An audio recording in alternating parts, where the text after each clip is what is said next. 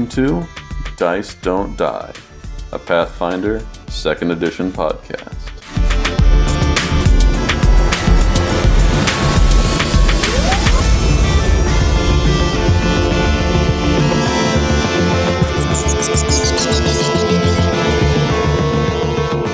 Hey, welcome back to Dice Don't Die's Deep Dive. Tonight, we're discussing the In Your Face caster, the class with the magic blood, and the all around best slacker in Galarian's School of Witchcraft and Wizardry, the Sorcerer.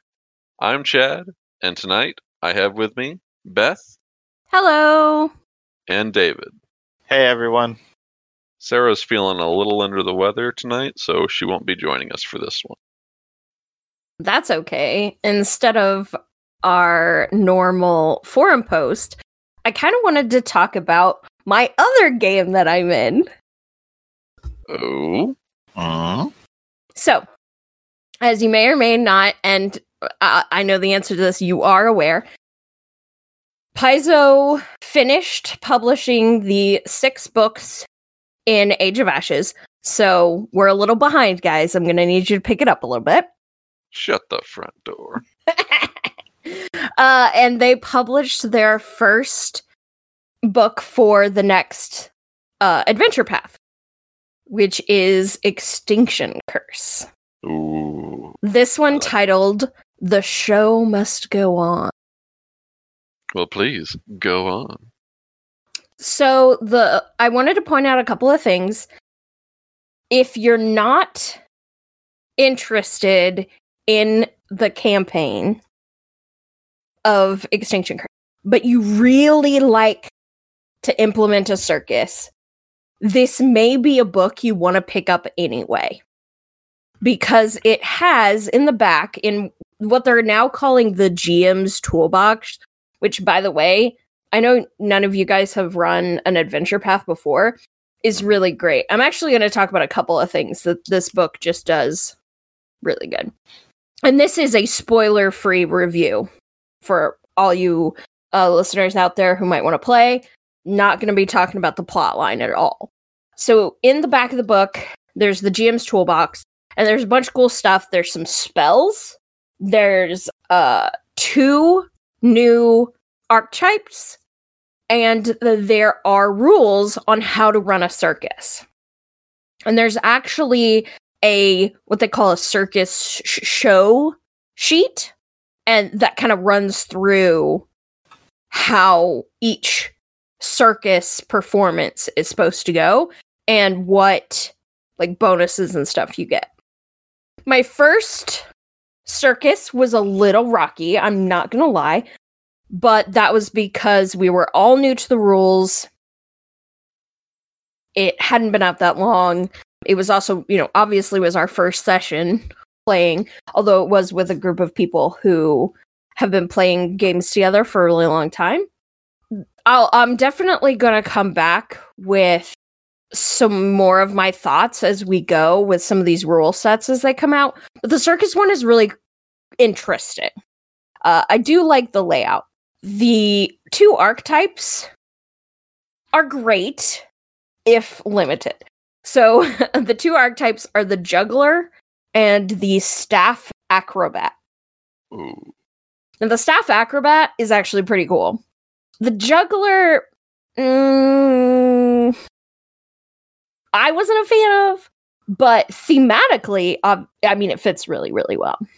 Just based off of their images here, I'm guessing the juggler is a bit of a rogue, and the acrobat is a bit more of a monk. That's kind of the impression that you get, but like as, as archetypes, any class can take them. oh, ho ho. I I heard monk. Oh my gosh. Your I monk that was gonna come obsession needs to end. Well, also it falls directly in line because it's also a bow staff monk Ooh. And obsession. you know what else? He doesn't have a shirt on. What is with these monks and no shirts? Gosh. Right? Yeah. Ugh, show offs. Anyway, uh the spells that are published in the adventure toolbox. Uh I think earlier I called it the GM's toolbox. It's actually called the adventure toolbox. Uh, but anyway, the spells are all like environmentally themed. So pretty cool. Uh, and on the front cover is a druid. So that's pretty awesome as well. Okay, see, I was looking at the image and I was not getting that for some reason. Now I got it. I don't she know why has a didn't see cape of leaves. It looks like a druid, but I don't know why. I was just thinking, all right, crazy person. Cool. Is it a is it a gnome druid? no Or- halfling. Ah. You you can tell by Oh. the furry feet. okay, okay, Oh, okay. There's another. I, I remember looking at this. There's another gnome, I think, in the background there. Correct. Yeah, Yes. that's the that's actually um uh Lini. She's the druid iconic. And then actually on the cover you can also see Fumbus. Fumbus. Thank you. I could not come up with his Mm. name. The alchemist iconic as well. Hey, he's a juggler. Yep. Yeah, it's it's really cool. It's one more game to add to my weekly list. uh but well worth it and uh I think obviously with a name like Extinction Curse and then the theme of a circus around it it's pretty fun. It's also the first adventure path that's kind of published fully within second edition. Oh, that reminds me. That was the other thing I wanted to point out. For you GMs out there, each one of the chapters had a list in the very beginning of all the loot for that chapter. So when you see, like, oh, there's a plus one flail, and no one in your group is going to use a flail, you might want to go ahead and like make a note. Oh, I need to change this to like a plus one longsword or whatever. Mm-hmm. That's super handy. it's extremely handy and it is one of the things that i was like this atten- attention to detail is what i i keep expecting from a publishing company like this so I was pretty happy about it but i don't think that you guys are here to hear me ramble on and on about a adventure path you're not in I mean, I'm having fun with it so far. i think No. you guys are here to hear about the sorcerer Uh, if we must. we must so, what exactly does everybody think of when they're thinking of the sorcerer? You might think of someone who slacks off in school compared to the wizard, or someone who is just naturally far more powerful than anyone else around them. Uh, you tend to think of examples such as, well, from other games like D and D, you might think of the warlock. That's Yeah. Beth thought. Yeah, that's something that I really wanted to bring up. Uh, The fantasy of a sorcerer is varied uh, depending on the fiction that you're reading slash processing. I when I look at the Pathfinder 2 sorcerer in particular, I get a warlock feel. This idea where you have magic in your blood or you've made some sort of pact. Now, like I said, the sorcerer really f- flows off of the bloodline feel. But that's kind of how I've interpreted it is kind of a warlock feel. And you can always change how that actually goes, like Mhm. with your GM. Yeah, As long as they absolutely. permit it, then play with it however you like. I mean, as far as I'm concerned, you can make yourself an actual warlock in Pathfinder, but call it sorcerer. Um, there's also Sarah had an awesome idea on this, which was actually Harry Potter, because as she put it, that kid did not study at all in that class, any of his classes. Hermione walked around saving him and Ron. Yeah, He was not a she was wizard. proper witch or wizard. Well, and and the whole He thing not. the whole thing about Harry Potter too was you had to have you had to have magic in your blood. Mhm. You, you like it was one of those things like you could be born a wizard and develop it later or not. And you know, there were terms for people who were from non-magic families and had magic, and the same, which was a muggle. And then if you were in a magic family, but you weren't born with it. So uh, I could definitely see that being a sorcerer versus a wizard in Pathfinder terms. Uh, let's see. There was David's hot take. Oh, okay. Maybe. So, I, I and I, and I know I mentioned this before when we did the wizards way back when. Uh, I think you've mentioned it a couple of times. yeah, it's it's a recurring theme. So I, I've my, my hot take on this. This is also Nigel's hot take. Nigel is my wizard character. Is that a sorcerer is just a wizard who can't read? Oh no. Um, Oh, no, no. It's Okay. Yep, that's what it is. Uh, you know, all, all all that happened was that some you know demigod sneezed on your great uncle, and three generations later, you're still trying to shake off the cold. Whatever. Oh. That's the hot take. That's Man, hot. that uh that's one way of looking at it. So okay, But also you're not wrong. Oh, but I've thought about this over the last couple of weeks. and I've uh-huh. got I've got a more mild take. Here's my mild take on this one. Okay. So, like a sorcerer that has a bloodline, something along the lines of like draconic, elemental, fey, imperial, like they just sort of have this internal power that they don't necessarily know how to deal with. Like they'll struggle with learning how to use this power just as much as any wizard, just in a completely different manner. And usually a lot earlier on in life because you not wait until you're, you know, reading books when you're in your teens or whatever. You're trying not to blow up your brother when you're five. But yeah, but that, but it's more of a it's it's a it's a struggle within yourself, within with power, with the feeling that like you just it must be harnessed and it must be controlled, or you'll hurt yourself or you'll hurt others you care about. Hmm. So that's that, there you go. prefer the mild take on it. There's my there's my mild take on a sorcerer. It's like you, it's just a different struggle. I'll take the one with less Tabasco sauce in it. Yeah, I like it. yeah, Okay. yeah. And then there's my take on the sorcerer, which, ladies and gentlemen, my take is Mickey Mouse from Fantasia. That mouse picked up a wand and learned how to make brooms and mops do all his dirty work for him and didn't have to lift a finger. Well, that is beautiful. That is a sorcerer for you. Slacker to the extreme. You made brooms and mops do all the dirty work. Yeah, Like clean up they stuff. danced around the floor. Yeah, and uh, tell me how that ended. and for them. then it didn't work so well because they kind of got out of hand. I believe there was a scene where he had to try to chop chop some of them up with an axe. But you know, it, hey, it happens. It happens. That's magic Huh. for you. Okay. Yeah, that's magic. All right, I'll give you that one. Well, since we've kind of broken down what the fantasy and we we've actually mentioned already some of the mechanical stuff behind it.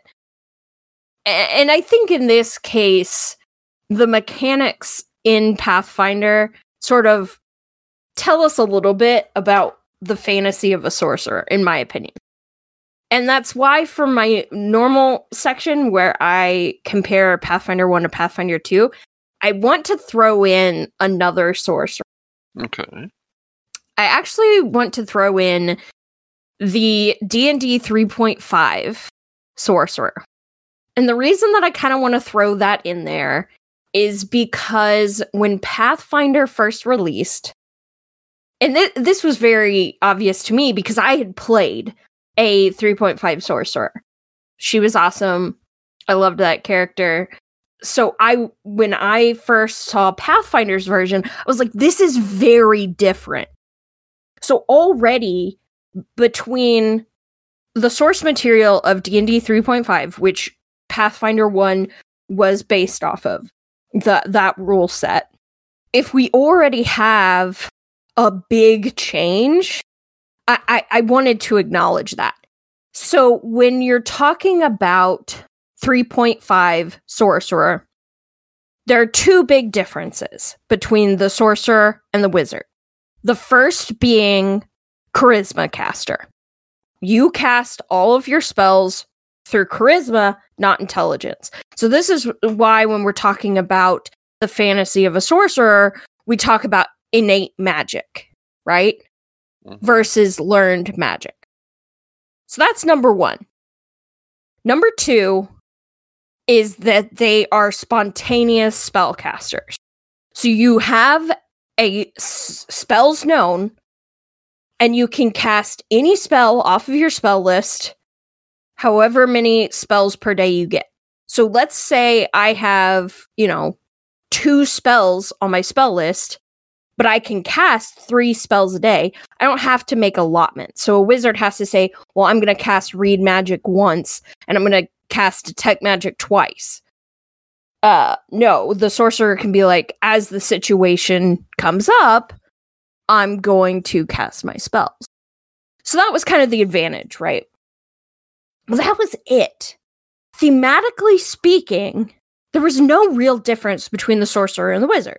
It's do you want to be a charisma caster or intelligence caster? You know, do you want to be a prepared caster or a spontaneous caster? That was it. When first edition of Pathfinder came out, it was very, very different because they introduced the bloodline mechanics. So, a bloodline is something that the sorcerer gets innately. They, within themselves, have some sort of arcane presence. And I make I make that distinction for a reason too. Because again, we're talking about Pathfinder 1. They have these bloodline powers that they get that sort of quote unquote level up. As you level up, you get access to more ability in the bloodline. And there were a ton of bloodlines. I don't know if you guys looked at the list of Pathfinder first edition bloodlines, but there's like 50 of them. One of my favorites is actually Phoenix. Uh, you can have the Phoenix bloodline, which means w- someone in your bloodline, one of your ancestors, watched a Phoenix resurrection, and so the those uh, Phoenix flames are burning through your blood. All they had to do was watch it. Yeah, that's what it says. Mhm. So It's like you'd watch the movie instead of reading the book. Yeah. Wow. It's way easier to get your powers that way. Go sorcerers. Anyway, uh, I really do like the level 20 power where you just get to true resurrect yourself. That's pretty great. But anyway, that's all Pathfinder 1. Moving to how Pathfinder 2 does bloodlines, it's very different. So you still have that blood magic, like something special that gives your bloodline something unique to it, but it doesn't level up with you as you go unless you choose to take a feat, hmm right? That's kind of interesting with the Pathfinder 2 idea of I'm going to customize this class, I'm going to make it what I want it to be. I also wanted to bring up the fact that you can pick a bloodline that gives you a different spell list. So you don't have to be arcane anymore. And that is the best thing about a sorcerer. you can be a divine sorcerer. And that's pretty cool, but also the arcane list is like the best list. Unless you want to heal somebody. Ish. I mean, come on. Uh, it, it's I mean it's got it's got the highest number of spells. Ugh. Does that matter? I mean, it gives you more options. Yeah. Sure, but as far as cool spells, I don't know. Primal also seems pretty fun. Uh, Primal and Occult are BA. They're pretty great. I don't know. I just really like the themes for the bloodlines. Um they're they're pretty cool. So, but anyway, going back to sort of the differences between first edition and, and second edition, you still have the idea of a prepared caster versus a spontaneous. They don't really call it a spontaneous caster, but that's what they are. So you have spells known and spells per day. spells known, you know, you can just cast whatever you have on your list, however many days you you can cast that. And you do get bloodline feats automatically. So I was wrong about that.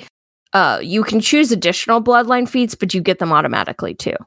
So just you get a your bloodline power at first level and third level. And then you get bloodline feats at seventh level and every like five levels after that. That's pretty cool. That leads us straight into ancestry options that fit really well with the Pathfinder 2 sorcerer. All right. I mean, if we're if we're talking straight mechanics, which is how I usually go here, uh, anything that gives you that boost to charisma is great. Gnome and Goblin both work out, but uh, they also work out very well. Especially the gnome works out very well thematically, hmm Oh, I definitely agree. Just because gnomes are just so magical to begin with. hmm Um, and I mean, my usual take: humans humans are good at anything. Just they are. Um, now, would you take a skilled human or versatile? I mean, I I think I if I'm if I'm trying to go for just the feats, I take what I always take, which is the versatile, and then the um, additional the feat that gives you the additional first level feat, Gotcha. natural ambition. Gotcha. Just s- stack the feats from level one because again, um, you're a caster, Mhm. so you you don't get a first level feat by default. That's true. That's actually a very powerful uh, advantage that you can get by being human. Oh, thank you for acknowledging that after six episodes, Beth. well, for casters specifically. Yes, yes, yes, yes. Look, I if I'm playing in a fantasy game, I'm not playing human. Let's just be real here. That but that's a personal preference. I think that the Fey Touch gnomes the fact that you can get an additional cantrip is pretty great.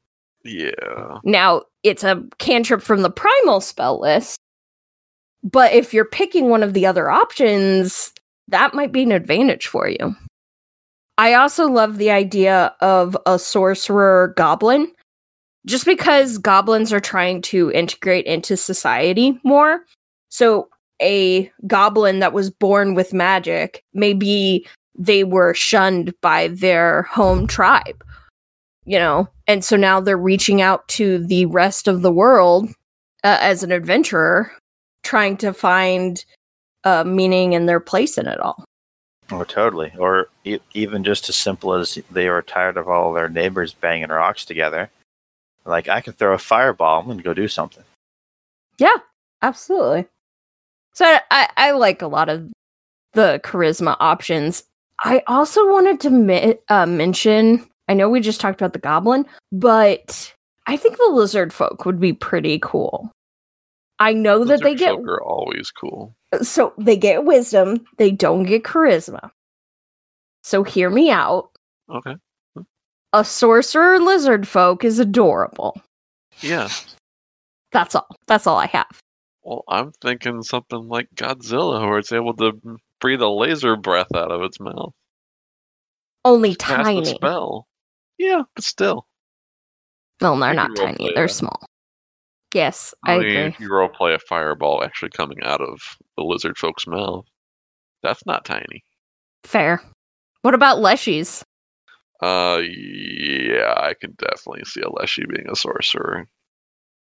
Because, well, for one thing, it's not intelligence based, so that's okay with Leshies. Uh, leshies aren't smart as we have found out my particular Leshy would probably not make for a great charisma based sorcerer, but uh, in time, who knows? thinking about multi-classing Uh, I'm always thinking about multi Oh. I always want to play multi class Beth, but I never have.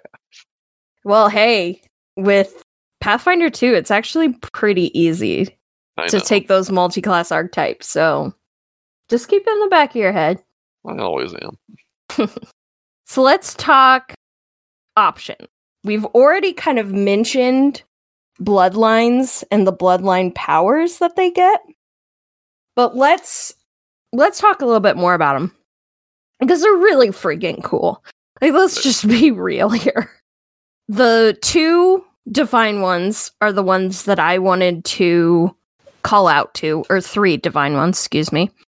And that's angelic, demonic, and undead. Uh, isn't there also diabolic? Yeah, you get four options. Yeah, Okay. divine. Well, rude. I forgot about that one. I just was really excited about undead. I really wanted to get there. Honestly, I forgot about undead, and I was really excited for them last night. But Yeah. Well, the fact that like your mom or great great great great grandmom uh got down with a vampire is just so cool.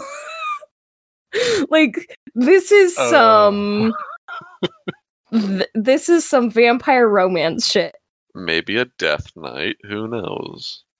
Uh, Okay, let me have my vampire romance, please. Plus, vampire is probably a little bit sexier than a death knight. I mean, you never know. I'm sure a death knight can be very sexy. No, it can't. Please, no.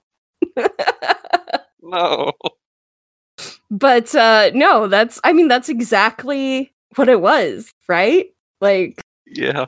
i'm just saying the the actual text for it says your family tree might contain a powerful undead um Oh, we're going Twilight. Exactly. Oh, these sorcerers glitter. Oh, oh, no no no no no, no. no They're bedazzled as heck. let's see here do they get any bedazzling spells no they don't Glitter bomb. no you do get false life so there's that Oh, nice. sorcerer bloodlines give you the blood magic like we talked about. They give you the bloods bloodline spells which you cast. Mm. then you get additional spells and the spell list. And then finally you get two bloodline skills. And so the bloodline skills give you uh i think it's at first trained and then they level up as Yeah. you go so that's kind of what you get from the bloodline. But honestly, that's quite a lot to unpack right there, just from the bloodline alone. yeah Uh, it's really cool though. I i really like the bloodlines. I really like the thematic like air about them. Mhm. They're you a lot of customization. hmm well and each sorcerer is different. Uh, you get to pick a different spell list. You get to uh really get into the nitty gritty of what your character and what their background is I like the additional option of, you know, taking the primal spell list without having to be a druid. Yeah, absolutely. Well, and the only other way you can get an occult spell list is uh, Bard. Yeah, exactly. And if you take a divine bloodline, then heck, you don't have to be a cleric. I don't have to live by your rules. Your damn anathemas. Arcane, oh. though, Oh. dang it, that should stay wizard. No. No. The other thing that you get is signature spells. Now, that's, if I remember correctly, that's not something wizards have, right? It's more that wizards have it naturally. This is Uh, terrible. If I if I remember this part correctly, because do signature spells do anything other than auto heighten? Oh no no no! The, like the bloodline spells auto heighten. No, the signature spells. You uh, uh, no, you're absolutely right. It's not. It's not just the cantrips. Yes, they auto heighten. Okay. So I know we're talking about signature spells and how they auto heighten, but I don't want to get too much in the weeds when it comes to actual spells themselves. And here's why.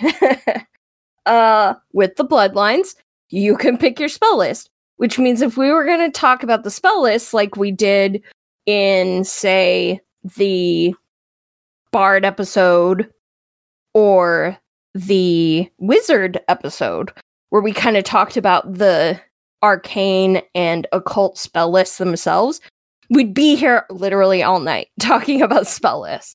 That's fair. I I don't really want to talk about spells. I know we're talking about a caster class, but if you guys and talking to the listeners here, if you guys want more content on actual spells themselves, let us know. But otherwise, go listen to our wizard episode and we talk about the arcane spell list. Uh go listen to the bard episode and we talk about the occult spell list. Uh in cleric we talk about the divine spell list. Uh cleric and champion. I think we both in the both of those we talk about that. A little bit. Yeah. So, uh, we still have the Primal list to go over, and we'll be doing that in a future episode. But for right now, because we have another big topic to talk about tonight, uh, let's talk about feats. You've got your basic. Every single caster has your familiar meta magic, whatever. With meta magic feats, I mean, th- those have been around for a really long time. Yeah. Uh, the one thing that I've started to notice with a few meta magic feats is, at least for a couple of them, or one of them, it is specifically a meta magic feat for sorcerer, and that is the level twenty sorcerer feat bloodline conduit, which is really really cool. It allows you to cast a fifth level or lower as if well like you just do it. Whoa. you just cast it. Now mind you this is a level 20 spell Wait. or feat but you don't expend a spell slot. You just cast the spell and it can be just like once a minute it can be like pew here's a spell. Pew here's a spell. Just all day long casting That's spells. Fantastic. and that's fifth level spells or lower It's level 20, so yeah, that should be fantastic, but still. yeah fantastic. Once a minute. That's not fair. oh come on That's not fair at all. if if we're thinking about it that's once per combat Yeah. right if we're going over to uh fourth edition rules did weren't weren't there uh once per encounter abilities i say to the two dudes have who have never played fourth edition Yeah, uh, yeah, yeah.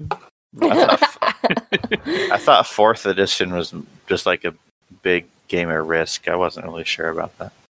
uh different people have different opinions my younger sister liked it I have no idea if that joke tracks or not. I don't know either. I've heard it before. I've also heard like, oh, it's just a card game or whatever. But I'm pretty sure you had encounter powers. Um, it's been a really long time since I've played it. Um, but you had encounter powers that you used once per combat. But if we're talking a spell per minute, right? That is once every 10 rounds. Because a round is six seconds and 60 seconds in a minute, you're only going to be doing that. If your combat is lasting more than 10 rounds, I mean, you are level 20, so it's likely. But personally, you should be wrapping that sh- up. Yeah, but it could be an epic boss battle. Could be. Nobody really wants to sit at a table for six hours. Pl- you know, in one combat. I, I just think that realistically, it's only going to come up uh, once per combat, but it is a level 20 feat. So the fact that there is a meta magic feat that is specific to sorcerers is pretty cool. What were the other types of feats you wanted to talk about? I got two of them. First of first of them is the fourth level feat for uh, arcane evolution, uh, which if I if I just give a quick summary, it's like this sorcerer just suddenly decides, you know, you know what, I want to be a wizard too. so they, they start keeping a spell book and then i think it's like they get an extra spell slot but th- but then they can learn and keep additional spells from the arcana spell list in a book and then sort of swap them in and out of the repertoire That's really cool. uh, and then my other one, I, I I just thought this was neat because it's like it, it's meta magic, but a different meta magic. So it's the interweave dispel. It's a level fourteen feat. Um, you weave essentially the dispel magic into another spell you cast. Ooh. So if you throw a two action attack, a two action attack spell, or or something with a saving throw, and you hit, you also cast dispel magic on that foe as a free action. So it's just a twofer. That's pretty nice. Yeah, I mean you you have to throw the extra action into the meta magic in the first place, but that's that's real valuable. Absolutely. Now, Oh. obviously, there's a ton of bloodline feats. Just because you're talking about a sorcerer, bloodline is Yeah. their main class feature. I think the coolest for me is the fact that you can pick cross blooded evolution. So you get stuff from other traditions. So grandma was from one side, grandpa was from another. And here you are, stuck in the middle with some Yeah. random skill sets. It's a one weird looking baby. Just saying. Now, you do have to swap. So you can swap which spell you add and from which tradition uh, or bloodline as you could any other sorcerer spell. That's kind of cool. Yeah. And then there's things that make that even better. I was gonna actually pick um, the reflect spell feat on here. Now you have it requires that you've already picked up the counter spell feat, which Mhm. I believe was level one, level two, something like that. Yeah, it's level yeah, one. level one. Uh, so of course, just like a normal counter spell, if someone tries to cast a spell, you can use your reaction to just say, "Nope, didn't happen." Uh, Mhm. But in this case, when you upgrade that with reflect spell, not only do you say, "Nope, that didn't happen," you send that spell right back to the caster's Mhm. face. So it now, in the case of like, say they cast fireball and you reflected it, it only goes back to the caster. It does not spread to the area around them as well. But still, Yeah. that's a good bit of damage right back to the guy just for a re- reaction.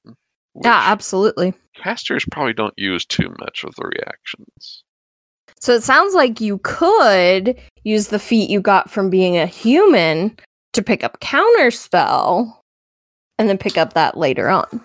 Yeah. Uh, and and they have that for um, I know they have it for the wizard. I would think they have it for the bard as well. But since you're limited to you know your prepared spells or whatever for the day, For wizard, you mean? yeah, for wizard, because bards bards have a similar thing where they have to sort of prepare like their compositions, right? Yeah, I'm pretty sure they're prepared casters, not Yeah. spontaneous. So, like, the only thing that you can reflect, or counter or reflect, is things that you have prepared for the day. Mm-hmm. I think there's a third feat later on that allows you to then use it with your um, just whatever whatever's in your spell book. Yeah. But it's it, it's just a whole nother layer you got to put on top of that. But yeah, th- this is way more useful for a sorcerer. It's really cool. Yeah. That is really, really cool. So that is our sorcerer discussion. Any final notes on how awesome the sorcerer is? just that he's probably got all the gods' gifts to uh, the world. Sorcerers are fantastic. I mean, they're no wizards, but they're pretty good. I will say one final note. I really like sorcerers. I think that I have a particular fondness for them Mhm. just because I remember being 15 and creating my very first D&D character. This is D&D 3.0, wasn't even 3.5 at the time. And I wanted to make her myself, but I didn't know what I was doing at all. and it, let me tell you, a caster as your first character can be difficult, hmm but I wanted to do it. And a person in my home group really helped me do that. It was very meaningful. And I look very fondly at the sorcerer. So she can do no wrong in my eyes. So that brings us to our second topic of the evening. What? And with that, I do want to give a disclaimer. We are going to be talking about Gods and Magic. Uh, the book came out, uh, I think, about a month ago now, over a month ago. Uh, it, we're just kind of now getting to it. I wanted to give a spoiler warning. This is because there are things in Gods and Magic. Anytime you're talking lore for Pathfinder, if you're talking about current lore, which the current year in Golarion is 4720. If you're talking about stuff that's happening in 4720, there are spoilers for any of the Pathfinder 1 campaigns. Hmm. That's just the truth of it. And there are a couple of things that I am going to be mentioning uh, that are spoilers for a few Pathfinder adventure paths.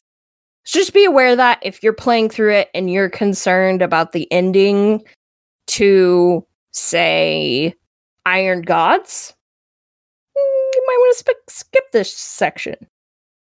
Also, Wrath of the Righteous is another one that might be. So, on that note, let's talk gods and magic. I mean, as with any book, the art is phenomenal. I mean, yes. Dear Lord, you guys have been showing me some horrifying pictures of Lamashtu in this thing. Oh, Lamashtu will be in my nightmares for eternity. So that is kind of an interesting difference. A lot of books prior to this, uh, in Pathfinder 1, the focus, whenever you're talking about a deity, there's usually a picture associated.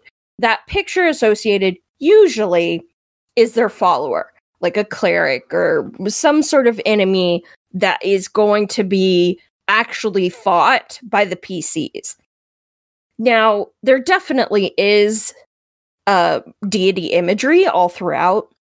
You know, we're very familiar with the symbols of a deity, but in the book Gods and Magic, for the write ups for each of the deities, there is a like a full page art, and it's not a full page. Um, it's like half a page, but each deity is represented for the core 20 and for the other 20. But and we'll get into what that kind of means here in a second, but it's the first time that a book like this has been published that has this much artwork representing the actual deities. And it is really, really good. Now, deities are going to be up to interpretation. You know, you don't have to take the pictures in this book and say, okay, that's exactly how they're always going to look. But it is nice to have sort of a representation. I think Sarenrae and Desna both appear multiple times within this book. And each time they are actually, they look a little bit different. And I think that really holds true with the fact that these are, you know, divine beings. Like they're able to they're able to kind of change how they look. And mortals' interpretations of how they look is going to change. So breaking down the book, of course, first you have the first chapter is just kind of an overview of what's, you know, what is faith in Golarion, that kind of thing. What is role playing? Oh gosh. What are ever gods and magic? Yeah, what what is magic? Uh, but it does actually have a, a new background, which is cool. So the new background is uh, raised by belief, uh, which is pretty cool. You get to choose whatever divine ability is associated with your deity. So this is a background that can be tailored to whomever you worship, which I is really that. cool. And then you get a lore skill associated with your deity. So, you know, let's say you're a ragey barbarian who really, really likes um, Zon-Kuthon, What? you could take Zon-Kuthon lore. See, I, I feel like this would make so much more sense for Nigel. Raised Really? by belief. Yeah, oh yeah. Just yeah, for Nethys. Just Mm, raised mhm. by the belief in magic. No, it's time you just go part champion. Oh man, multi-class. I, I, I was trying to look for the uh, Sunny will show you the way. you know i- i- is, is there is there a feat somewhere in this book that lets me essentially do this raised by belief background we'll get to that. We'll yep get to that. yep So next you have what is uh called the core, core 20. So these are the tw- 20 deities that are the gods of the inner sea. And each one of these deities in addition to having, you know, a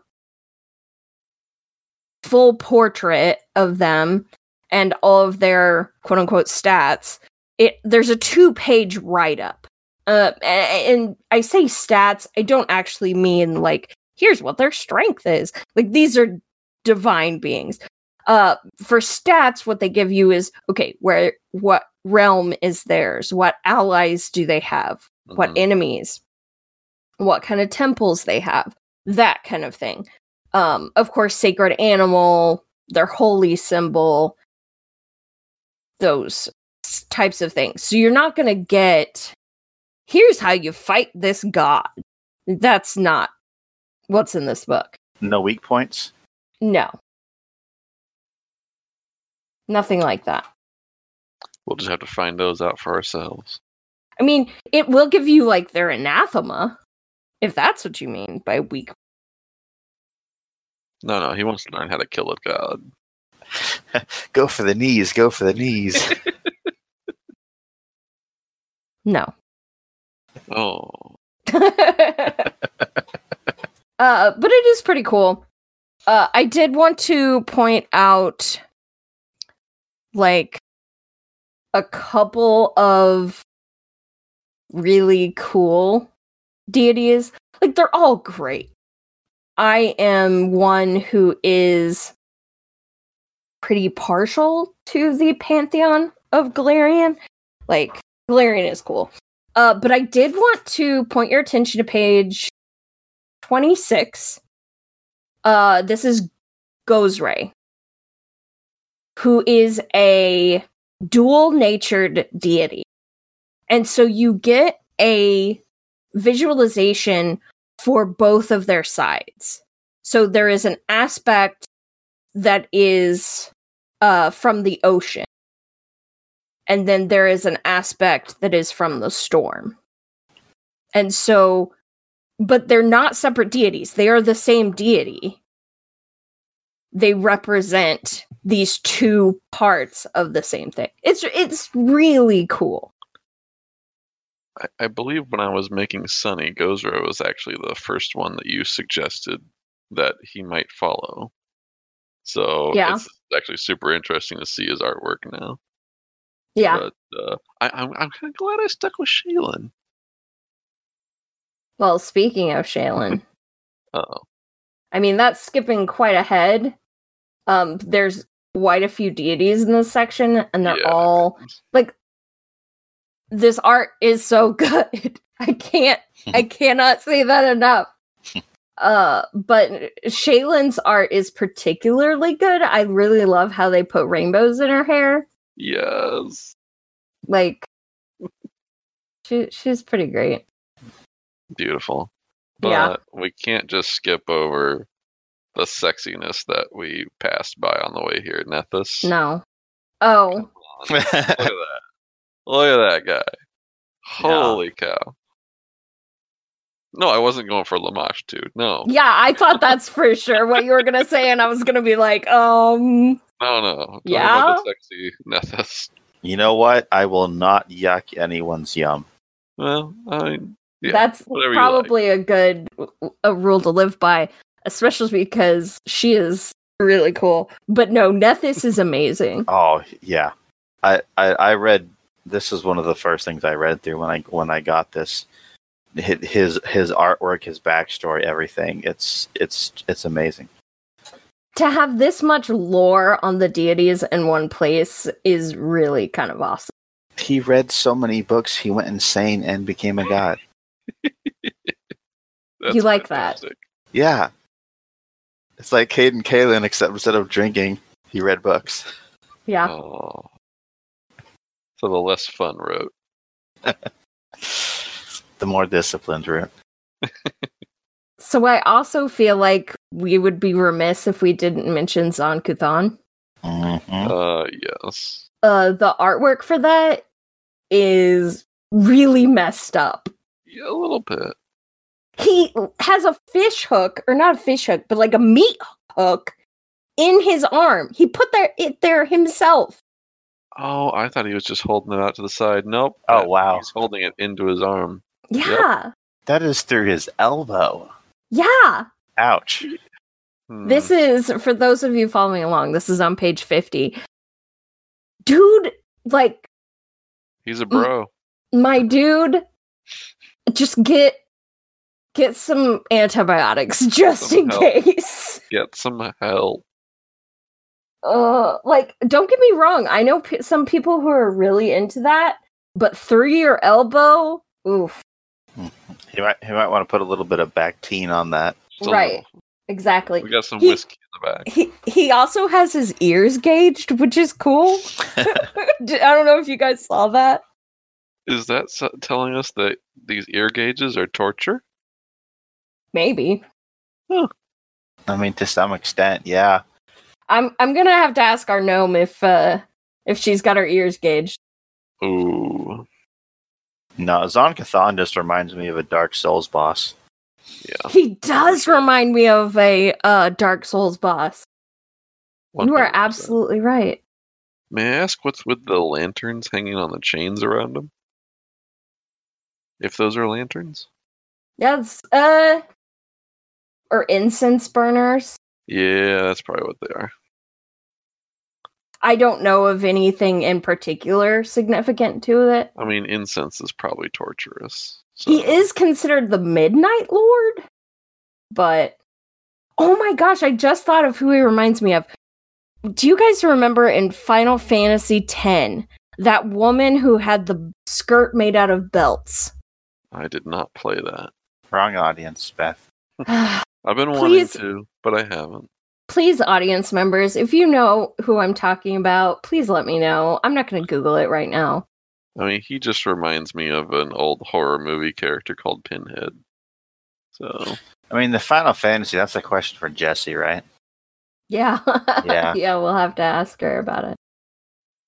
So that leads us into the next um set of deities, which uh are 20 deities that are important but have like either a smaller focus or a a smaller number of worshippers. So they only have a one page write up. But again, they do have a full art piece associated and there are two in particular that I really wanted to bring up. One of them is Casandalee, who is called the Iron Goddess.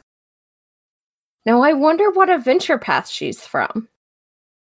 mm, Maybe is it Iron Gods? The Iron.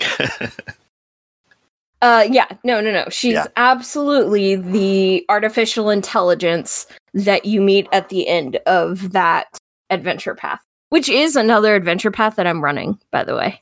I don't know if you guys knew that. You run way too many. Yeah, that that may be true. Uh, Oh. I'm in I'm in five ongoing games.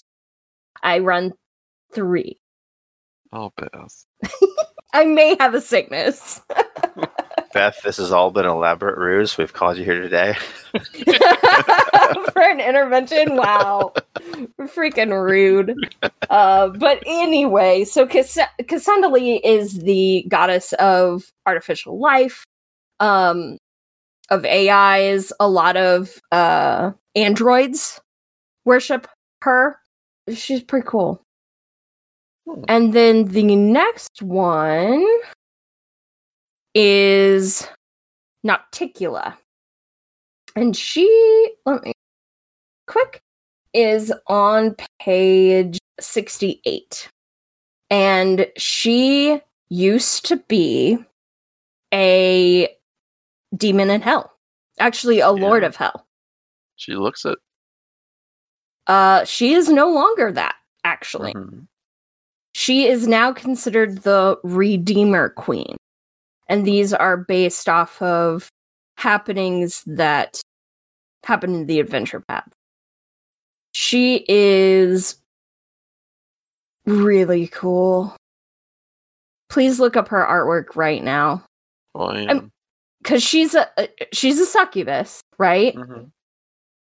But the fact that she is like all about art and history is just really cool. Now, she her temple only has existed for a few years uh and is based out of a part of Cheliax that seceded or, you know, later dudes after, you know, lots of lots of fighting. Again, spoilers for for those campaigns. But she is really cool. Any of the other 20 that you guys wanted to mention? Uh, I mean, I noticed Grandmother Spider on the way down to her, but Oh, we all know how much you love spiders. I, I don't. I don't at all. But this is interesting. I'm just liking the art, and this is reminding me of um, Arachne from uh, Mm. Greek mythology. Mm-hmm. So I'm interested. I want to read more about this person. Yeah. I'm Yeah. gonna look into that later. Uh she's pretty cool. I love well, of course she has the uh eight arms and legs. Uh in this humanoid representation, she has two legs and six arms. She also has a spider friend on her shoulder, Mm-hmm. and I bet that's one of the sentient. Oh, what is the name of that race? I can't. Or Drow. ancestry. No, there's an ancestry that they are spider people, essentially. Yeah, yeah, yeah, yeah. They're really cool. I can't remember what they are right now, but uh, I wouldn't be surprised if this is like she's giant and that thing on her shoulder is like dog size. I could see that being true. Yeah. I liked, uh, I think if I'm pronouncing it right, uh, Hei Feng. The, uh, Yeah. what is it? The T- Tengu Mm, god mhm. of the, the, the Duke of Thunder. the Duke of Thunder. That is pretty. I really like uh his anathema, which is uh fake friendship. Oh. With those you despise. Fake friendship with those you despise. Yeah, He is a don't make fake friends. Whoa, whoa, whoa. He is anti-bro. No, or or that's or is true, it like bro. you better like if if you if you be a bro, you better mean you're a bro. Mhm. Exactly. One more, and then we'll move on to some other stuff. For those of you who played Pathfinder Kingmaker on PC, there was a dwarf that well, obviously I'm talking about the video game. There was a dwarf who worshipped Groetus, uh god of the end times. Mhm. and i- his entire thing was like well, death comes to us all. And it was just really sad all the time. Oh, Uh or- not really sad, he was really defeatist. okay. uh because he was a dwarf who couldn't forge things and so he felt like torag had betrayed him and so then he found the loving bosom of Groetus and the end times so that i thought i'd put that out so that leads us to the next section which is demigods and other divinities. And I'm going to just briefly touch on this cuz we we've already focused a lot on this. But this goes goes into some of the other sort of factions and beings of power. So you have the archdevils, and you have the demon lords, right? hmm Elemental lords, horsemen of the apocalypse, and the monitors. Which I wanted to bring up the monitors in particular because there was right before Pathfinder 2 came out, there was an adventure path called Tyrant's Grasp I read the first book, but that was pretty much it. And in the first one, there is a bunch of psychopomps and who are servants of Pharasma. And it was really cool that that they included those in this book as well. Uh cuz they are like the psychopomps are beings of power.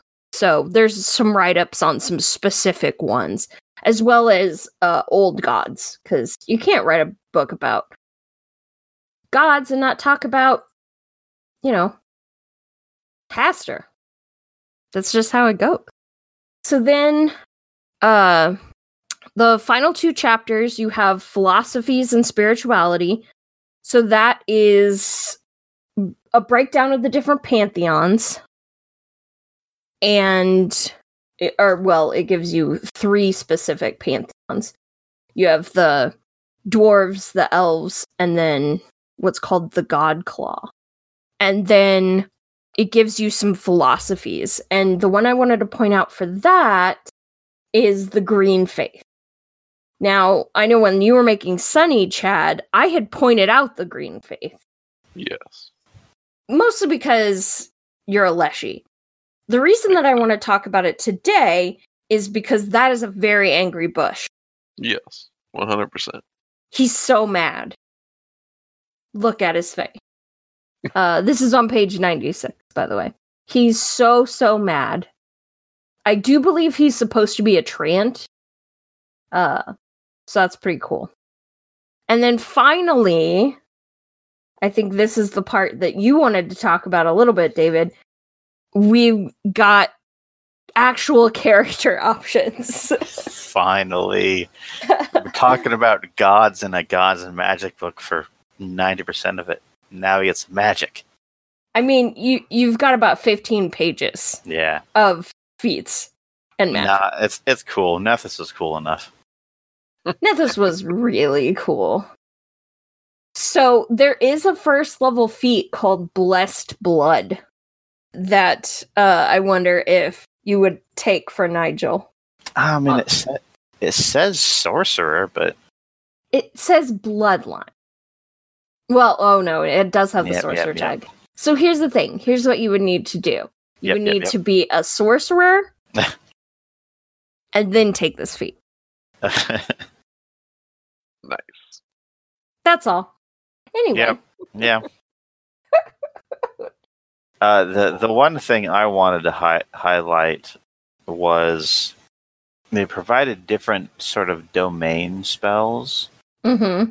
alternate domain spells for a lot of the main uh, deities, and the alternate domain for Nethys may be my new favorite spell, and it's just called Redact. Redact. Redact. Nice. Is that where you get to uh, take away something you said? Uh, you you get to remove a name from a document at first level, and then that lasts for you know a certain amount of time. But as you heighten it, it's like in, instead of striking out a name, you can strike it out and like replace it with something else, so that they're actually confused and think that it's another thing Okay. and then you heighten it again, and it's like you, you do it, and it literally happens forever. I mean, it, it's all based on like a perception check of whoever's reading it, but still, That's pretty cool. you, you you just get to do some magical paperwork. Yeah, that does sound like something Nigel would be into. Yeah, yeah. that sounds real. That sounds real fun. That is a shenanigan spell. Uh, I like the spell "Show the Way," uh, just because I would cast this and I would always say, "This is the way," and I'd be a Mandalorian. Oh. Beth. Although right underneath that is sloth skin, so you know, lots of grossness. Oh, gross. yeah. Oh, Please go read that spell right now. I'm not reading it to you. I'm. I don't wanna. Oh yeah, no, I I'm not do doing it. wanna- Nope. I wouldn't. I have to now, though. Anyway. Yep. Uh, and then finally, you have the glossary. So the only other thing that I wanted to say is one. I personally think that if you are interested in lore of Golarion at all, you should pick up this book. It's super cool. Two, there actually is a web supplement that was additional information that they couldn't fit into the book and and some things that are in the book but i wanted to point that out to you all because it's free.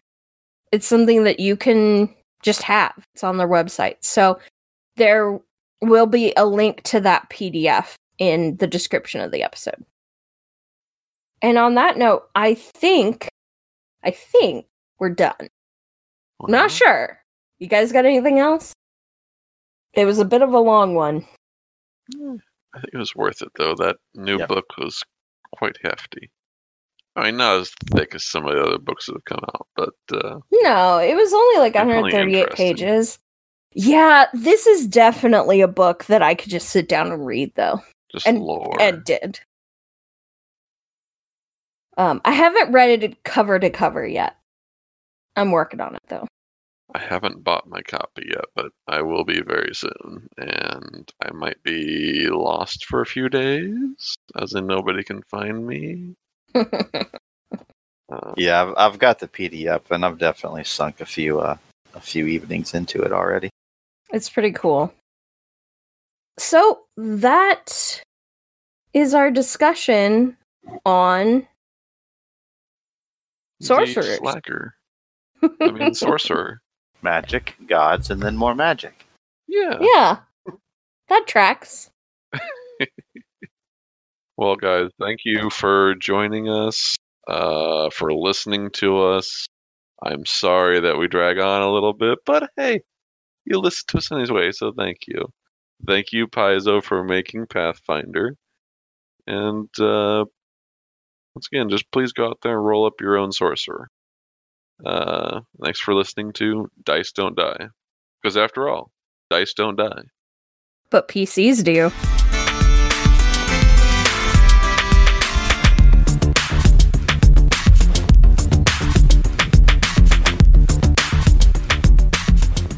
Thanks for listening to Dice Don't Die. Hey, if you like what we do, please visit us on Facebook, Twitter, and Instagram at Dice Don't Die. or email us at dice don't die pod at gmail.com. The intro and outro song, Crunk Knight, were created by Kevin MacLeod. More of his work, and the work of many others, can be found royalty free at filmmusic.io. Thanks again for listening, and we'll see you on the next adventure.